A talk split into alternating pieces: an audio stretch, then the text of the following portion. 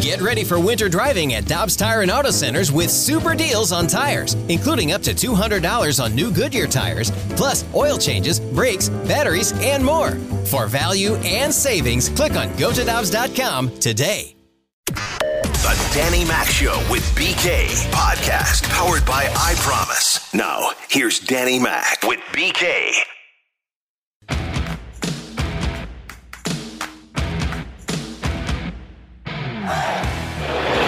3 1. Hammered. Deep left. At the wall. Gone. He was due. at a three run bomb for Nolan Arenado. Here it is. Swing and a high fly ball toward left center field and deep. At the track. At the wall. Duvall has done it. Atlanta takes the lead. Goldschmidt. High fly ball. Soler. He's there with the catch.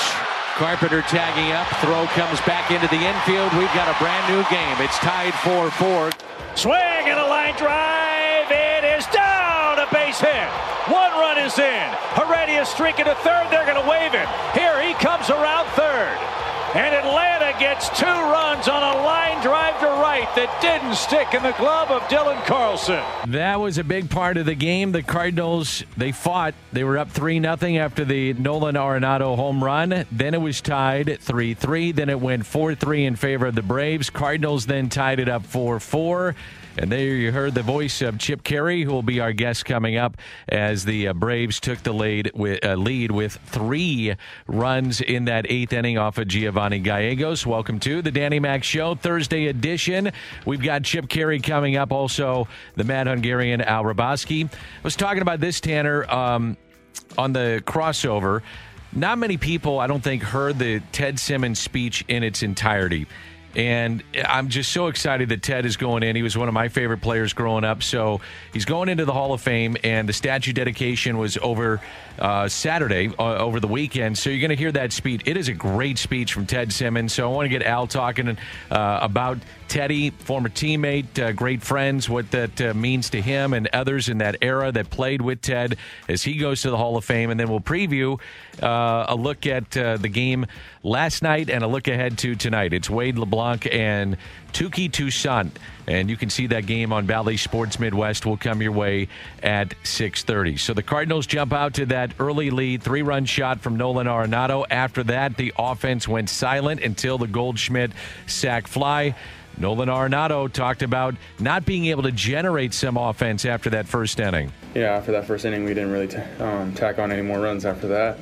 You know, it's always great to score early and have the lead, but at the same time, when you're facing a good team like the Braves, you know, it probably doesn't affect them as much because um, there's just so much game left and they know it. And uh, we knew it too. And it's just, uh, so we knew we had to tack on, but you know, it's it's not really a killer. It's just a good feeling to have a lead early. But like I said, there's just so much game left. Jay Happ had a chance to win that game. He left with uh, five innings under his belt in his Cardinals debut. Five innings, five hits, couple of earned, uh, walked one, struck out four in his first Cardinals start. Uh, it was exciting for me. Um, a good amount of energy, and I felt like in our dugout and in the, in the stadium, you know, good to get out of that first inning and, and try to settle in and, and get into some kind of groove there feel good about the first one here. And one of the things that he did, and I'm sure that we're going to see it with Jon Lester too, and we did see it the night before with three double plays turned.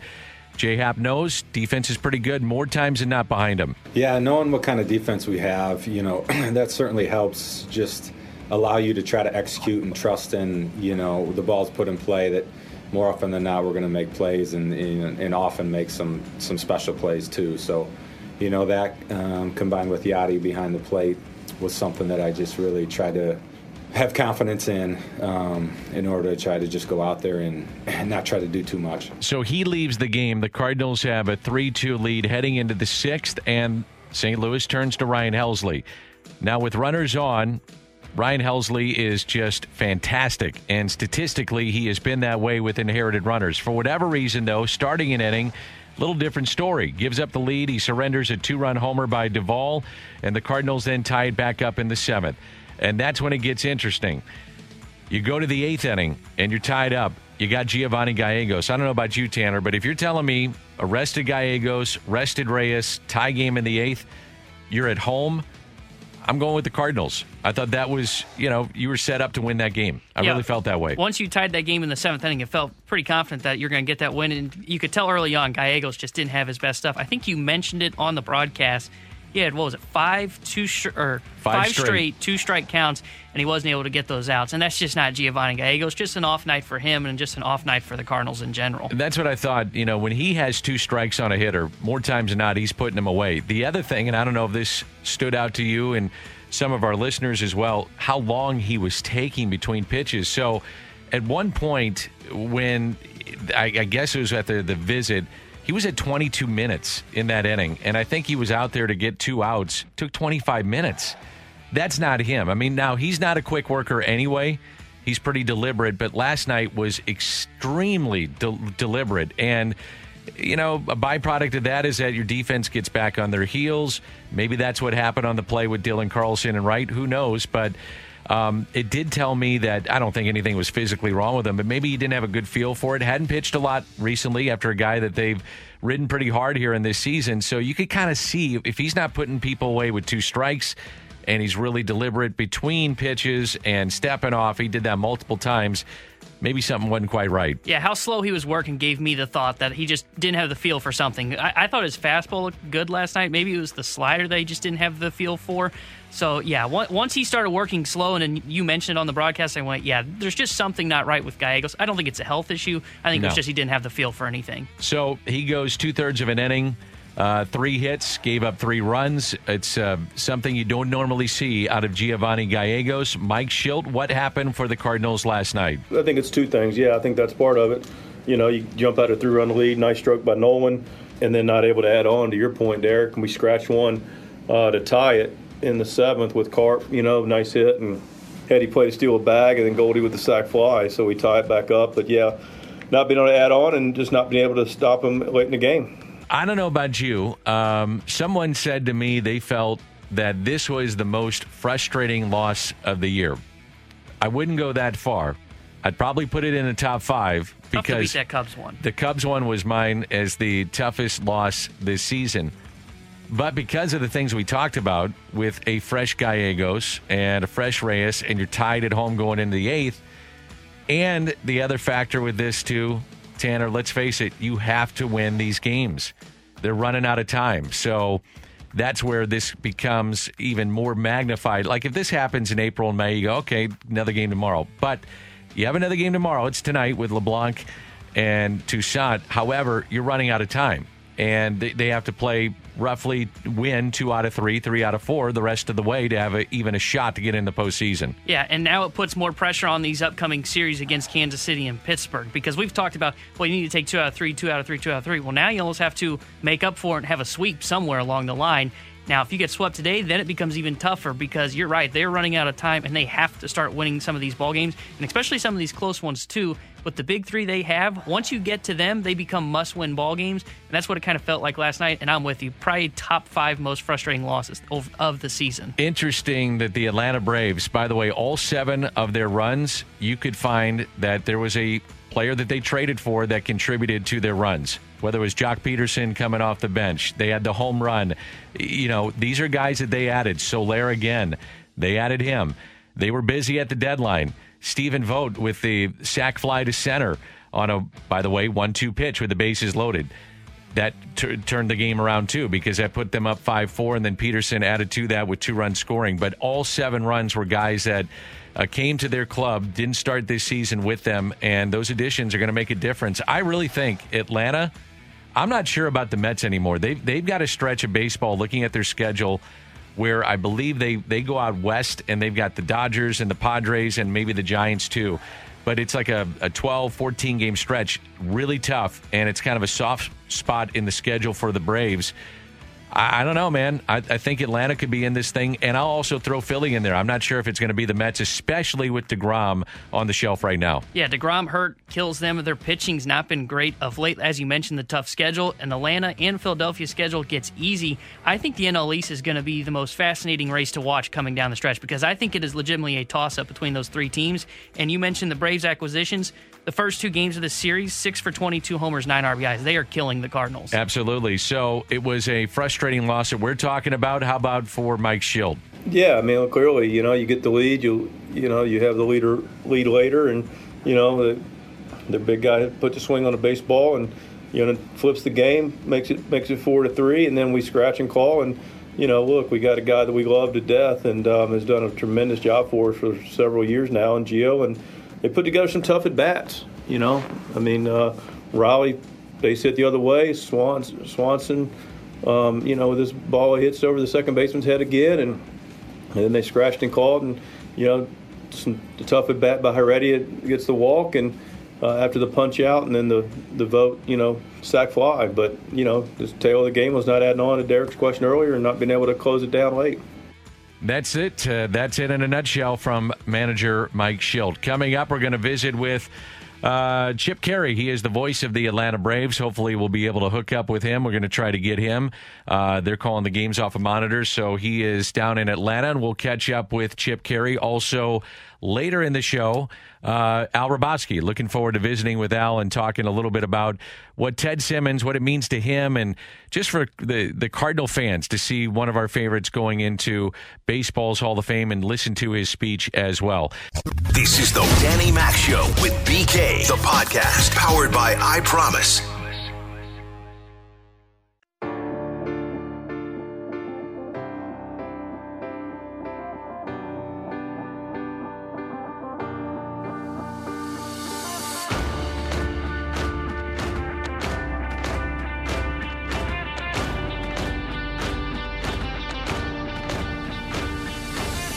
Thursday edition of the Danny Mac Show on 101 ESPN. Let's go back to last night. Also, look ahead to our next segment, which includes a look back to the statue dedication for Ted Simmons. And my guest, no better guy to talk about this, one of the best play by play men in baseball, and that is Chip Caray, who, by the way, grew up in St. Louis. Hey, Chip, great to visit with you this morning. How you doing? I'm doing great, Danny. Good to be with you. Well, Ted Simmons is coming up. You're going to hear his uh, encompassing his career in a statue dedication. You grew up in St. Louis. Uh, you grew up in that era. What does Ted Simmons mean to you? He was my favorite player as a Cardinal. I was a, a fat, pudgy kid who grew up in, in Manchester and Baldwin, Missouri, and played Little League Baseball. And I absolutely adored Ted Simmons. Uh, I, I was a catcher in Little League Baseball because of him. I wore 23 because of him. And he was just such an integral part of what the Cardinals were all about. Great hitter, uh, great signal caller, uh, threw it, hit it better than just about anybody else in the history of the game. And I'm so happy for him that he's in the Hall of Fame. I'm so happy that his number's retired. He'll have a statue outside of Busch Stadium. And for a kid growing up in that era, watching Ted Simmons and Simba, as he was called at that time, it was a thrill of a lifetime watching him play the game and to see him do this, uh, get all these honors, I guess, coming his way right now is a, a really, really wonderful thing. You know, the thing I love about it is that he was not one iota bitter about not going into the Hall of Fame. And then, of all things, it's analytics that show that he should be in the Hall of Fame. Now, he's got uh, the 285 lifetime batting average. You know what? You start looking at runs batted in, second most. You start looking at some of the other things that he's done among catchers he's in the top five or the top 10. It's a shame it took so long, but I appreciate the fact that he wasn't bitter over the whole thing. So, really is a celebration of Ted Simmons. It is. And, and uh, you know, I'm one that believes that the Hall of Fame should be representative of the guys that were great in the era in which they played. I'm all for analytics, I'm all for the numbers and evaluating, uh, you know, how how guys stack up to their peers. But I think it's so dangerous in our game to compare eras. You know, would Babe Ruth be one of the greats in the game, seeing 98 miles an hour every night and seeing four different pitchers a game and cross country travel and all that stuff? We don't know. And so the, the great thing about our sport is that it evolves. And, you know, guys like Ted Simmons, who played in the era in which he played, were great great players then would probably be great players in any era of, of our sports you know and, and so yes the analytics have helped but you know my, my grandfather always said and i really agree with this dan and i know listening to your broadcasts you agree with this because you do it if you don't know with the eye test who the best players on the field are you should be doing something else and it was clear that when you saw Ted Simmons play, when you saw Ted Simmons handle a pitching staff, when you saw Ted Simmons frame, when you saw Ted Simmons block a, a, guy trying to score from third base, you knew he was one of the best players on the field. I don't need an algorithm to tell me that. And I'm not disrespecting analytics people in any way, shape, or form. It has its place in the game. When you watched Ted Simmons play, switch hitter, power, average, caught every day in the heat of St. Louis, handled a staff, handled a bullpen, you knew that this guy was destined for greatness. And, and I'm, I'm just so happy for him because I've known him on a personal level. I'm just so happy for him that he's getting his due while he's still with us and he can enjoy this moment and he can sign baseballs and say Ted Simmons HOF because the guys that don't get to do that, I think it's a real, real tragedy in the game. There's no doubt about it. Chip Caray is our guest, the uh, outstanding play by play voice of the Atlanta Braves. Now, let's go back to last night, game two, Braves Cardinals. I, I guess it's fair to say that some of the moves that the Braves have made without Ozuna, without Acuna, uh, those moves have paid off, and they paid off in a big way last night. The new guys uh, contributed for Atlanta. Every single RBI was from a guy that wasn't on the opening day roster. That was pretty remarkable. Uh, look, let's face it, the Braves are without their number one hitter, Acuna. He blew his knee out in Miami. He's done for the year. He'll be back sometime next season. They're without Marcell Ozuna, who's out with broken fingers. He's not suspended. I would assume that at some point we'll get some resolution as to his status. That's a big loss. They've been without their number four hitter, Travis d'Arnaud, who's rehabbing now and could be back in a couple of weeks. Uh, it's also safe to say, Dan, that for about two months, this team really floundered along and was waiting for some kind of injection of offense because for a while it was really Freddie Freeman, Ozzie Albies, and Austin Riley that were the only guys doing anything offensively.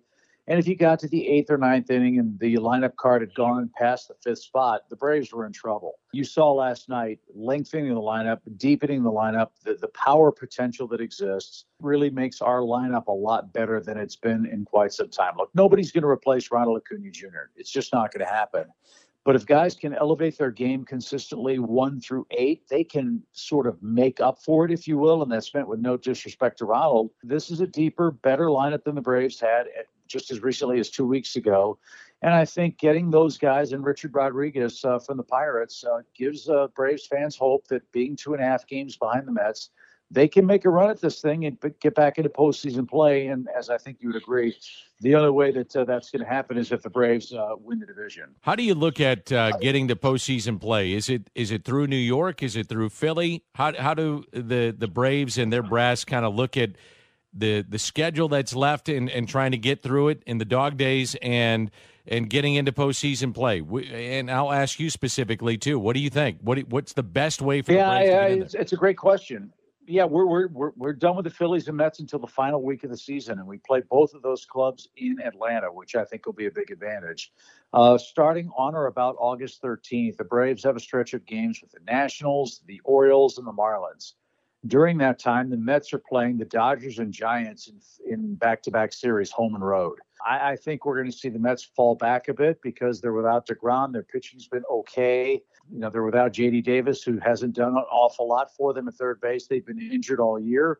The team that I don't want to say worries me, but I think the team that's got a chance to really make a run is the Phillies. Uh, if they can get their bullpen straightened out with that lineup, with that offense, they've got a chance.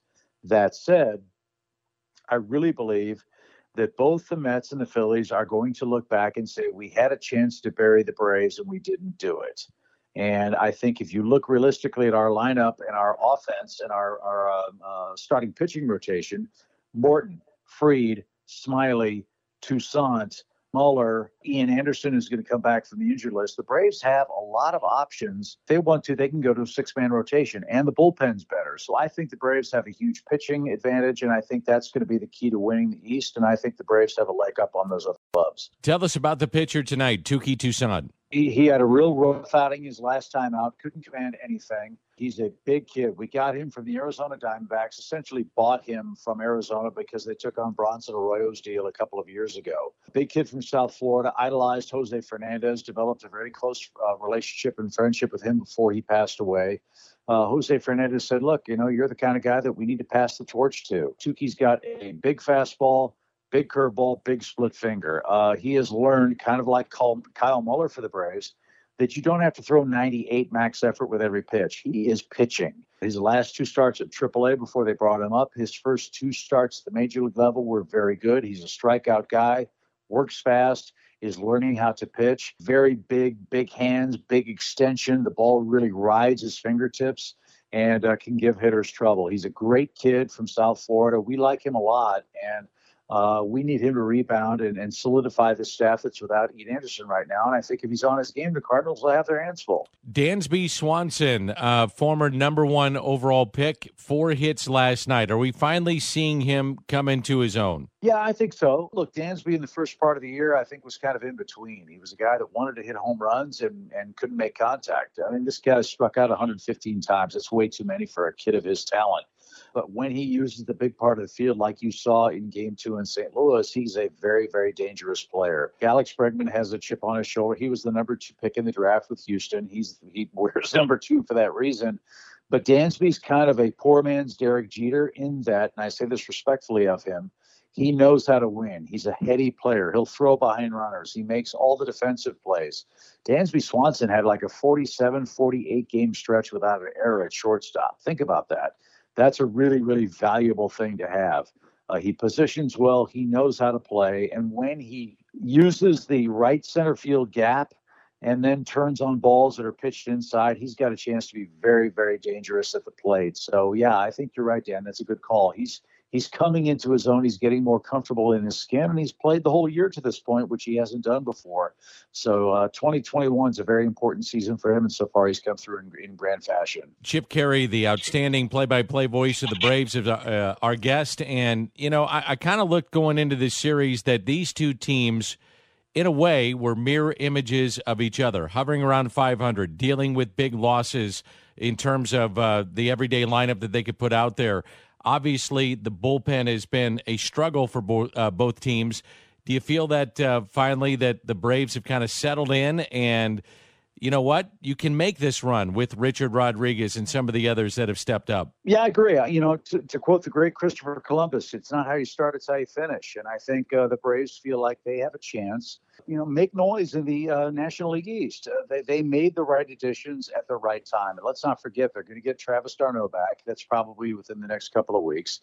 And they're going to get Huascar Ynoa back. I know Cardinal fans may not know much about him, but he was on an all star game trajectory before he broke his hand uh, slamming his pitching hand against the bench in Milwaukee uh, in, in, May. I think this team has a chance to be dangerous. Are they as deep as the Dodgers? No, nobody is. I mean, the Dodgers have an unlimited payroll. They can do whatever they want to do. But I think the Braves have been there before. They're battle tested. They know what it takes to win the division.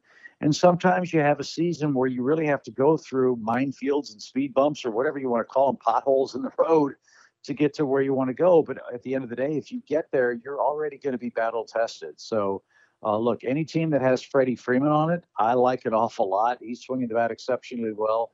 Any team that's managed by Brian Snitker, who's held this thing together through all of this adversity, I like an awful lot. And like I said, I'm not saying the Braves are going to win the World Series, but they're uh, they don't always win, but they're going to give you a finish, and I think they've got a good finish in them over the last uh, two months. Chip, final question. Uh, Freddie Freeman is a free agent to be after this year. Have there been overtures on both sides to to come to a a deal and keep him in Atlanta? What's the latest with Freddie Freeman? Well, Alex Anthopoulos, our GM, keeps things very close to the vest. I think Alex is a secret NSA agent, so he's like everything's top secret with him, which is fine. That's his prerogative. He has said very clearly he wants the player, and he has said that the player wants Atlanta. There have been no talks on Freddie Freeman. There has been no discussion of a contract during the season. Freddie Freeman has said, I don't deal with distractions very well, and that's certainly his prerogative. My concern is that if the Braves don't play well over the final two months, then you worry about, you know, where is he going to go? Because I think Freddie Freeman could write his ticket and go to any major league team, and they'd love to have him.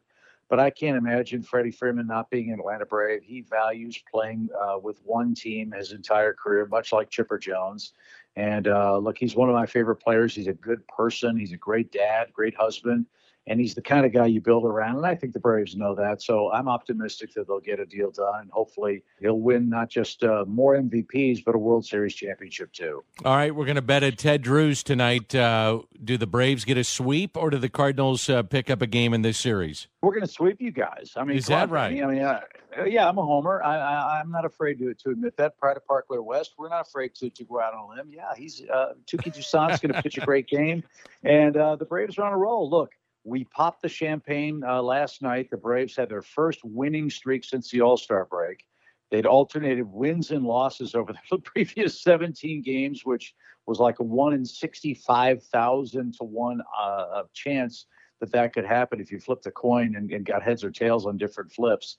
So, uh, look, the Braves are waiting for their first roll. I think uh, they're about to go on it. They know the importance of this stretch of games. And look, uh, last year, as we said, it was a 60 game sprint to the end, and the Braves won the East. They know what that sprint's like, and I think they're getting the right guys back at the right time. So, uh, with all due respect to my brethren in St. Louis, who I love dearly, I hope we uh, we finish you guys off uh, in Game Three of the series. You know what I think of you, one of the best in the business and one of the great people in our business as well. Chip Caray, the voice of the Atlanta Braves, and thanks for doing this, Chip. And I'm sure we'll talk today. Danny, look forward to it. Uh, the folks in St. Louis are lucky to have you. You're the best, and you're a dear friend. I love you very much. Thanks so much for having me on. Thanks, buddy. Feel the same way. That's Chip Caray, voice of the Atlanta Braves, coming up next. Hear from Al Hrabosky about his former teammate and great friend, Ted Simmons. Also, Teddy, his statue was dedicated over the weekend, and you'll hear that as well. This is 101 ESPN. This is the Danny Mac Show with BK, the podcast powered by I Promise.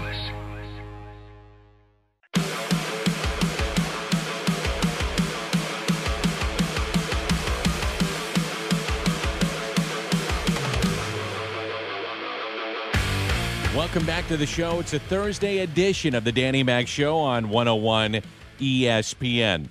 Now, this past weekend, hopefully you enjoyed the visit, by the way, with uh, Chip Caray, the voice of the Atlanta Braves. Um, this past weekend, it, it's always a privilege to be able to MC some of the bigger events that the Cardinals have, and none bigger that we've had this year than what took place over the weekend, which was the Ted Simmons statue dedication. You probably heard Mike Shildt in his post game and the also the the last couple of days referred to the Simmons speech. I want you to hear that in its entirety. It's a short speech, but man, it's poignant about dreaming big, and it was a great speech that he had. And then I'm going to bring in Al Hrabosky, his teammate uh, in the 70s, and those two great friends, battery mates, and uh, two guys that know each other so well, and so many people that were either teammates uh, of Ted Simmons or were around the ball club at that time are just so excited to see him get his just due. It took a long time to get into the Hall of Fame, but uh, he's finally going in. And he's done it without being bitter. He's not mad. Uh, he's just excited to go into the Hall of Fame. It's awesome to see uh, one of my favorite players growing up, Ted Simmons, headed to the Hall of Fame. So, sit back and enjoy a little bit of the speech, and then we'll bring in Al Hrabosky and talk about the career of uh, Teddy Simmons and what this means to his teammates and what he thinks it may mean to to Teddy. But on Saturday, the speech started with him uh, thanking the ownership group of the St. Louis Cardinals. Bill, I thank you, the DeWitt family, and the entire Cardinal organization for making this weekend possible for my family and myself. I will always be grateful. To Cardinal Nation, I want to thank you for three things remembering my career, putting me in this red jacket, and providing the momentum that allows me, five weeks from now, to finally walk through the doors in Cooperstown.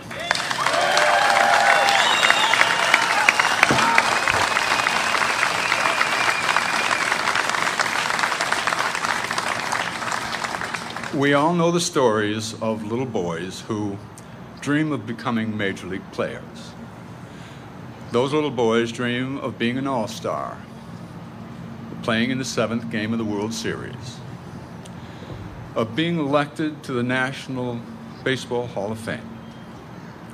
They dream of their hometown retiring their uniform number, and they dream of a statue placed here next to all these great players. Of course, this grown man was just such a little boy. He's lived a charmed life. All of his dreams came true. So he asks you, no matter who you are or how old you are, to dream. Dream your biggest dreams they will sustain you They will enrich your life, and the pursuit will be worth the chase, no matter how long it takes, even if it takes a lifetime. It will be well worth the wait. Thank you so much, and thank you all for coming today. I hope to see you at the ball game tonight. Go Cardinals. Thank you, everybody.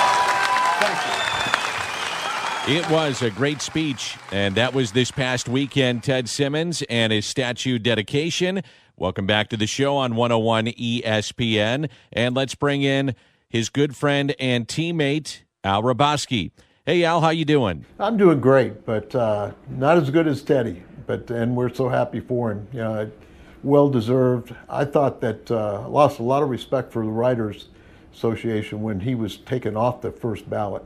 Uh, because he was as pure a hitter as there was in the 70s and just an outstanding RBI man and Iron Man like Molina. You know, he's out there every single day, 150 uh, games a season and playing on the turf. Uh, you know, there were times where he did get tired and, and still he was in that lineup every day. Let's start with this. What, what does it mean to you to see this happen to a former teammate and a great friend in Ted Simmons? Uh, what's it mean to you to see this? Well, I mean, it means an awful lot because uh, he was a teammate, and yet, on one side, it's a little frustrating because you think about, okay, we got Gibson, we got Brock, we got Simmons. Now, there's three Hall of Famers, and why didn't we win? Well, there's nine guys on the field, and we uh, at times didn't have the, the talent to go out there. Um, it, it, was kind of a situation there where the brewery, all they concerned about is getting two million uh, fans in the seats and I had the great respect for Bing Devine, but it just seemed like he would he would make a trade, and if that guy didn't pan or we didn't win that year, he'd trade the guy back. And a couple times we felt like if he would have left Reggie Smith with us longer, if he would have done this or done that, uh, we thought we we could have uh, been a winning team. But there was so much parity in the National League East at that time. How would you describe Ted Simmons as a player? Uh, what kind of player was he? Hard nosed, um, he would he would fight you tooth and nail. You know, I mean, here's Simba. You know, the long flowing mane. Um, but as I said, he was a, he was a line drive hitter, um, a great clutch hitter, RBI machine. But he was just uh, he didn't have any foot speed. But I think in '75 was you know his best year, and he hit like 333 from the left side and 332 from the right side. It might have those turned around, but that's the kind of hitter he was, and. Uh, I, would have to think. I never faced him because when I was in the American League, he was still in the National League, and then when I came back to National League, he was in the American League. But uh, that would that would have been a great a great challenge and, and something you know that I probably would have enjoyed, but uh, maybe not the results. Was it frustrating for you guys to see him not get his just due? Um, you knew him so well; he played hard but it just took so long. Was that frustrating? Well, I think uh, that is the case because we knew what a great player he was. Uh, you know, he had the longevity, he had the career numbers. When you think about, you know, second all time in hits and RBIs as a catcher, and you're not in the Hall of Fame, you know, how do, how do you justify that? And I know there were critics that said his defense um, wasn't the best, but I can tell you this if I was on the mound, there's only one guy I wanted catching me, and that was Ted. He could motivate me, but his bat was going to win the game for us. You look at the numbers in the heat of St. Louis, the the games played over 150 in a season. Uh, his longevity was just amazing. Was it uh, amazing to watch for you? I mean, it had to be pretty amazing, wasn't it? Yeah, it is. I, I, remember when Dave Duncan came over here, um, and we were talking about the heat of, of of St. Louis. At times, we said, "Well, you know, how did we play on turf?" And we came to the conclusion we had no other choice, but uh, you know, we didn't have, you know, Gatorade wasn't invented. You know, some of these guys get now IVs in between games. Uh, we didn't have any of the, those things, and, and that turf could get up to 140 degrees on a, on a Sunday, you know, July or August day. So it, it, it was a different situation, but, uh, you know, as I said, Ted, Ted was back there. He might have had dirt, you know, but he was uh, at home plate. But you know he could withstand uh, withstand anything, and he was going to be ready to play every day. Um, you know his his backup was much like Molina's. Finally, Al, what do you think this uh, means to Ted Simmons? Well, I think Bruce Sutter, Bruce Sutter, you know, said it best. He goes, you know, um, you know, this this honor going into the Hall of Fame, he says it isn't going to change him, but it's going to change his life. And you know, Teddy was was very gracious and and had to be disappointed when he was taken off the ballot. And like I said, that was the biggest injustice that I can see.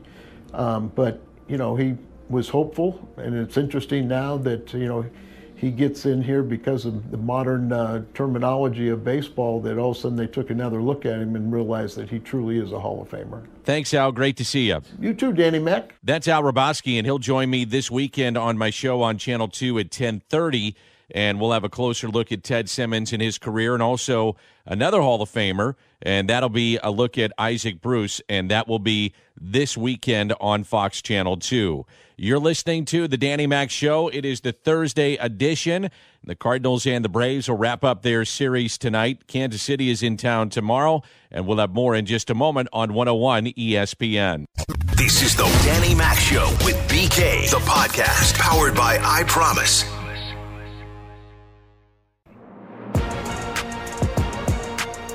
Alex Ferrario is in. BK is out. He'll be back with us on Tuesday. And uh, Alex, you have three hours of radio gold on this Friday coming up. Dan, it's just three hours. Another day in paradise. We got the wonderful Katie Woo in Awesome. studio. Lou Korac stopping by, and then T Bone's going to hold down the fort with me from one to two. You know what the our guy wonderful T-bone. You forgot the wonderful. No, there. we, we, we didn't put that on there yet. Maybe next week. Kinda Dan, you know what? get an attitude. You know what our guy BK did to us today? What? He sent T Bone and I a text message, and it was a picture of the beach, and all it said was "Have fun, boys." yeah, like seven in the Not morning bad. too. What a jerk. Why is he up at 7 in the morning if he's on vacation? Well, I think Because it's eight Eastern, but even then, that's still Even it's then. Still vacation. I don't doesn't wake up have till like kids. 8 p.m. Well, hey, he totally BKO'd that whole area yesterday. I said on the show BKO'd. he's going to show up and it's going to start raining. Literally an hour after I say that, we get a text, guys, it's raining It here. rained all love it. day yesterday. I hope it rains all week. I hope it rains No, all I week don't on him want that. too. Send me a text message of a beach, but we're gonna have more fun than BK ever will this week because Katie's in studio today. All right, boys, have a great uh, weekend. A reminder that our show, uh, the 10 o'clock show tomorrow, will be pushed back, or, well, matter of fact, it won't even exist because uh, Carricker and Smallman are in Canton, Ohio. So they're going to cover Isaac Bruce going into the Pro Football Hall of Fame, all kinds of special guests uh, for them from 7 to 11. So next time I talk to you will be on Monday. Everybody have a great weekend. And reminder, it's uh, baseball tonight on Bally Sports at 630. Wade LeBlanc, another lefty, going against Touki Toussaint. And we'll see you on the television tonight on Bally Sports at 630. You've been listening to the Danny Mac Show with BK, the podcast powered by I Promise. Peloton, let's go! This holiday, with the right music and the right motivation from world class instructors, We're gonna pick it up a notch. It's the holiday season. you might just surprise yourself with what you're capable of. Work out to thousands of live and on demand classes, from running to cycling to yoga. Try Peloton risk free with a 30 day home trial. New members only, not available in remote locations. See additional terms at onepeloton.com slash home dash trial. Peloton, motivation that moves you.